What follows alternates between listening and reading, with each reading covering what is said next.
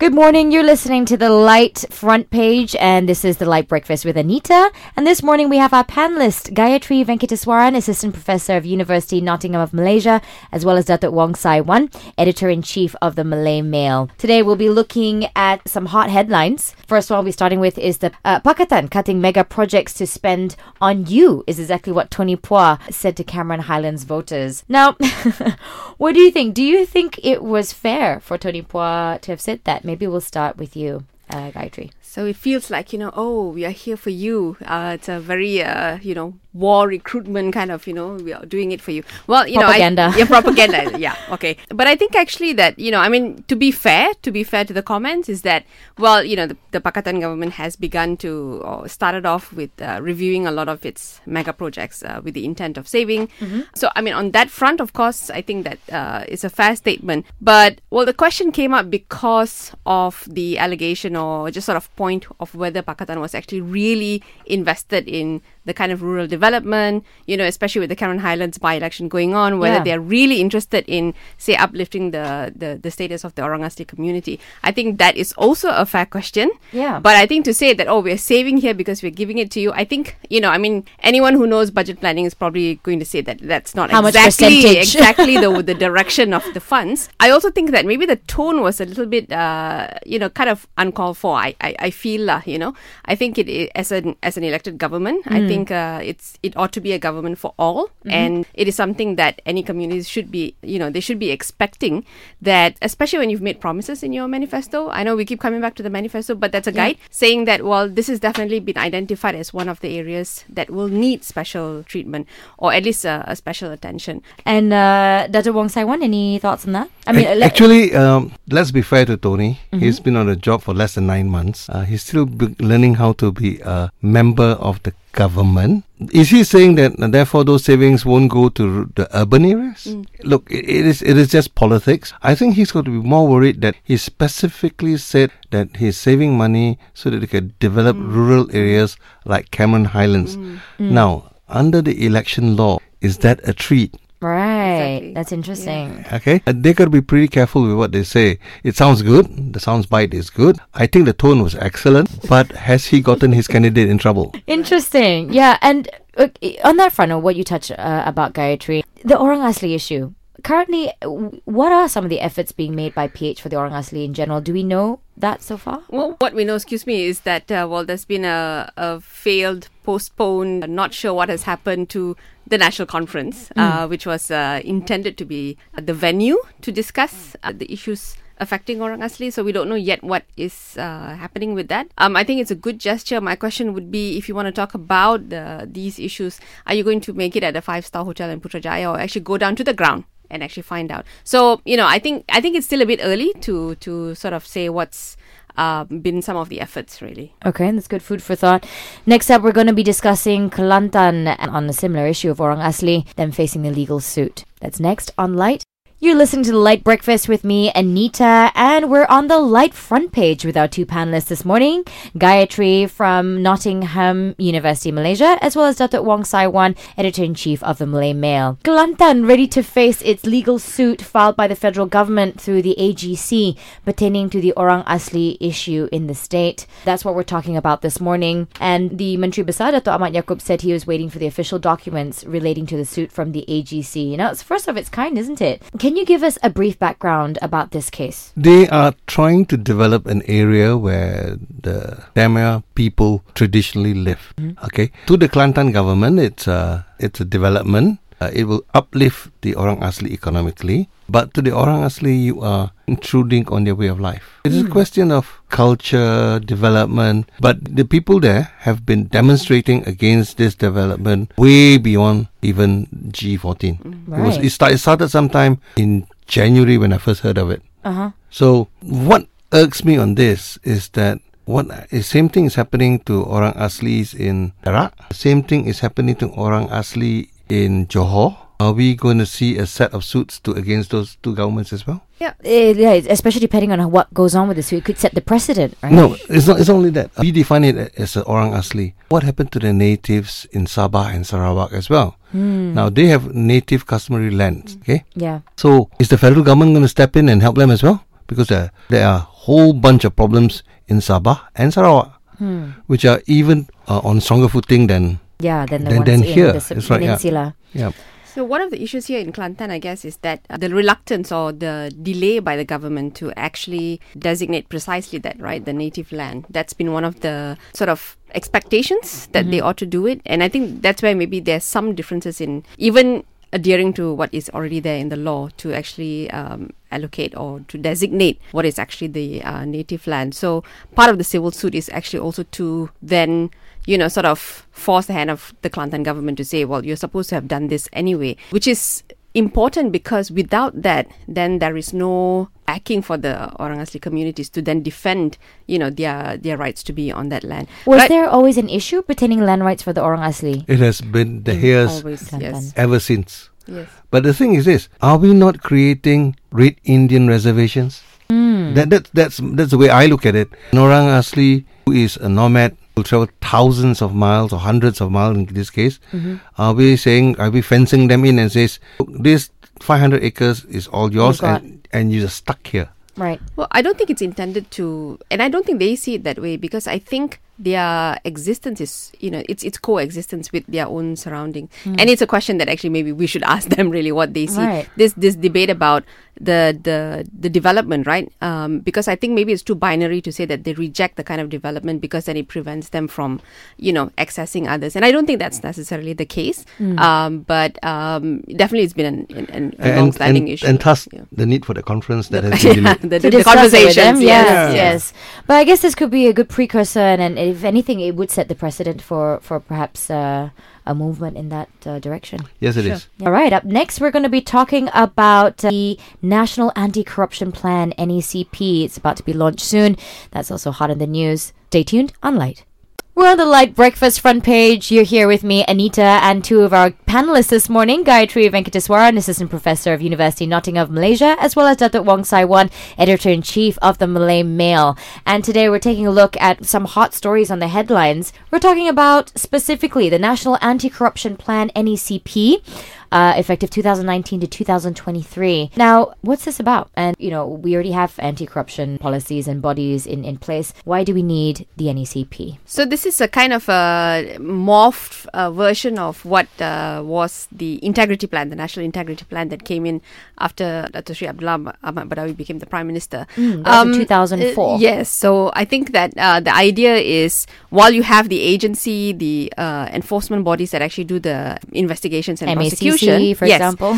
um, I think it goes beyond just the enforcement itself because, you know, we're dealing with something that is unfortunately has become a cultural problem, which is that we are so tolerant of corruption at so many levels. We've yeah? become it's not synonymous just a, with it. Yeah. So I think tackling corruption requires a lot more than just saying, okay, we need to investigate any any complaints or, or, you know, whistleblowing.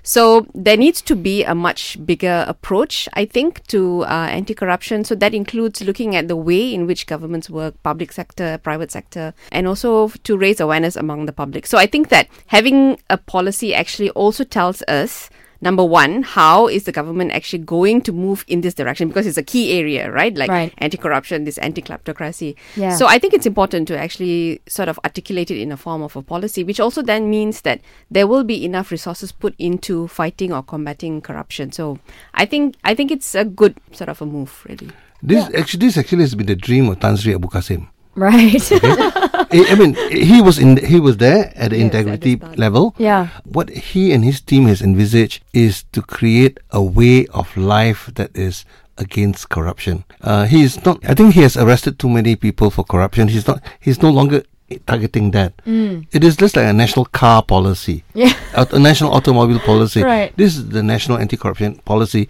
whereby the policy is trying to create uh, from cradle to grave. Mm. You abhor corruption in, in, you on all levels. At, yeah. at all, no, it's the way of life. I think. I think uh, I've spoken to him often enough that he used to say the best thing was the anti-corruption agency is disbanded because it's no longer got a job. Mm. That that that that, mm. that is what this is about.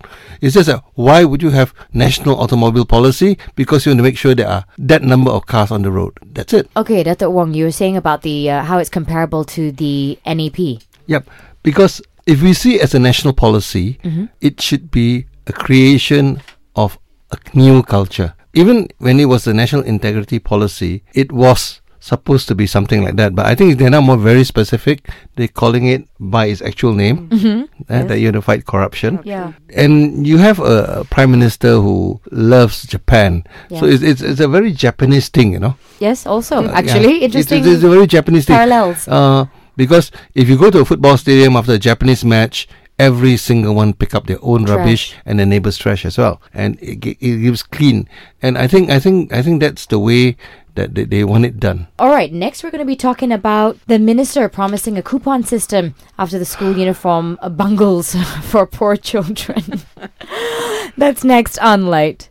You're listening to The Light Breakfast with Anita, and we're on the Light front page with our panellists this morning, Gayatri Venkateswaran of University Nottingham of Malaysia, as well as Datuk Wong Sai Wan of the Malay Mail. Now, uh, a, a lighter story from what we've been talking about. Well, lighter, not but not so funny lah. Actually, it's true. Uh, Minister promises coupon system after school uniform bungle for poor kids. Now, for the benefit of our listeners, maybe Datuk, you can start with telling us about Yayasan Wilayah Persekutuan. Okay. Yayasan Wilayah Persekutuan is a uh, It's a charity body within under the purview of uh, D B K L. Mm-hmm. Uh, every year they do some C S R at the beginning of the year. Last year was free school bus. I think this year they decided to give out uniforms and school bags. Unfortunately, school children, right? Yeah. Yep. Uh, to all those living in the people housing schemes, there right. are seven of them in K L. Right. Unfortunately, when the uniforms arrive on time, mm-hmm. they didn't fit. Yeah, they were of uh, sizing for adults or babies. Uh, instead of school children. We don't really know exactly whether the uniforms went to the wrong people mm-hmm. or it was totally out. Well, uh, it, it turns out that these items were imported from China, so that, that was where the blame had went. Uh, mm-hmm. it, it, apparently, not only was it late in delivery, but uh, apparently the sizing was off. And uh, I guess that's why the minister is now saying that beginning next year, the coupon system instead will be used uh, for the recipients and they can go and choose their own baju. Now, the question is also, do you think there is a need for a foreign supplier? And, and you know, why don't we just get local suppliers? I think the supplier is probably not the issue lah. You know, mm. sometimes, well, you know, if you can get it at a better cost, seriously, I don't think it's a problem. Yeah, fair enough. But yeah, I think here is, you know, we are we have s- incidents here and there that show lack of attention to understanding details. or details. Yep. So there's this, you know, like let's jump in and do something, and then when that doesn't work, now let's come up with something else because you know here's a huge problem. Um, well, they had per- to fix it somehow. Yeah, personally, I don't think like it's a huge problem, right? right. I think something went wrong here. Yeah. Uh, maybe we just need to find out what was it that really went wrong. Yeah. I think maybe we shouldn't make a mountain out of a molehill mm. and start introducing new systems, because coupons also will probably need some kind of a tendering to make sure that it's the right people who are doing it. And co- there are Interesting. a lot yes, of abuses when it comes to coupons. To coup- right. Yeah. Yeah. So okay. maybe that's not actually the best way forward. Perhaps just say no. rectify. If, if, I think if, if they look at it, they will see that the reason why they actually gave out uniforms in the first place, they didn't give coupons because the poor people might actually sell them coupons. Yeah. Interesting, yes. As as they do with food sometimes. Yeah, okay. yeah. Book vouchers? Book food vouchers. vouchers. Yeah. No, book vouchers. Book That's vouchers. What happened with the... Yeah. yeah. So I think the thought was to give out uniform, fit to size, and you can't sell that. And why is it done in China? It's obviously the cheapest supply. Right. I'm taking all this all on the surface that there was proper tender. you due, know, diligence. Due, due diligence. Due diligence in the process but, of. But okay. Seriously, I mean, uh, during the general elections, all, whether you were from Barisan or Pakatan, all your T-shirts, your banners exactly. were all made all in China. China. Yes. They were They're the factory of the world. They, they were they were supplying T-shirts at two ringgit a T-shirt. I don't think there's any supplier in Locally. Malaysia can do it. Okay, for this one, I think the minister better relook at the coupon system. Yes, uh, it's more like whether it was a lousy supplier or a, ba- mm. a good supplier. I think that that's that's a better way. Or just that. lack of details in the yep. communication. Yep. Right. Yeah, yeah, instead of reverting the coupon. Good point. Yeah. All right, next we're going to be talking about this hot little debate and contention. Mat Sabu now is going to send a lawyer and a letter of demand to uh, Khairy Jamaluddin. We'll talk about that next on Light. You're listening to The Light Breakfast with me, Anita, and this is The Light front page with our two panellists this morning, Gayatri Venkateswaran, Assistant Professor of University Nottingham of Malaysia, as well as Datuk Wong Sai Wan, Editor-in-Chief of the Malay Mail. Now, we're looking at the latest news of Mat Sabu's lawyer, who's about to send a letter of demand to Khairy over the alleged accusation of him using government assets for the Cameron Highlands campaigning. Datuk maybe we can start with you. Uh, is there a body to investigate cases like this? And, you know, does the M A C C have any jurisdiction pertaining this matter? Actually, actually, this, this one comes under a wide variety of body. Mm-hmm. The M A C C can investigate. The Defence Ministry can investigate. Mm-hmm. The Elections Commission can investigate. Mm-hmm. In this case, the asset that is accused of using was actually a helicopter. Yes. Royal Malaysian Air Force could also investigate. Mm-hmm. I think the one that should worry Mat Sabu the most is the Election Commission. Right. Okay. Why is that? One of the things that Pakatan Harapan, as an opposition party previously, harped upon was that uh, the Barisan National government officials constantly use government assets mm. to campaign. Liow Tiong Lai, when he was home, was housing minister, was accused of using the fire department helicopter. Mm-hmm. And the answer has always been the same. I mean, I like the way Mat Sabu answered. And he says, I happened to go and visit a military camp in that area. Mm-hmm. So therefore, I was entitled to use it. And that answer could have been written by any Barisan ex-minister. And I think it's just Khairy picking on him. Right. And no, you know, knowing knowing that, uh, oops, now you have to answer exactly the way we used to answer. Right, okay? Right. But uh, to to me, it's just political banter which will be forgotten when, until the next by-election. There are two more by-elections to come. Mm. Touch wood. This is the sixth. Hopefully, by the time they come to a double figure, everyone is more familiar with the role and they will just laugh about it. This accusation of them getting using the assets, uh, Mat Sabu is not the only one. Right. Okay. First of all, I guess the question is, do they have the right as a minister or, you know, uh, to even utilize these uh, assets? And they have never been challenged to the core. Okay. This, even this, from B N time. Yes. Your opponent picked it up just to tease you, just make fun of you. And okay. Can I you. jump in there? Yes, also, please. I think definitely to a large extent, okay, they have a right, definitely. Okay. But it's the context that really matters, right? So, for example, like, you know, Dato was saying that what is the context in which you're using this and, and the number of problems because of the timing of the elections. Mm. Now, I think that, you know, as a citizen, as an M P, you have a right to e- question the minister, those who are in government, mm-hmm. about their use of resources. My problem with in, in this case is that I think the minister is maybe not behaving as a minister and taking every comment as something that is personal, that is harming the reputation when he's in fact accountable to the public. So I think, you know, rushing with this letter of demand also shows that the government is not prepared then to be held accountable to its own, uh, you know, sort of uh, way of doing things. So I think, you know, all of us ought to be querying that. So yes, it's not been challenged before and we ought to be challenging it. For all we know, there may be good basis for his use of the, the vehicle. It's fine. But I think, you know, using defamation is really not something that we want to see, uh, especially when it comes to holding governments accountable. Thank you very much to the both of you for being here and, and on our panel on Front Page this morning. Thank you for having us. Looking, Thanks. Looking very much forward to our next Front Page on Friday.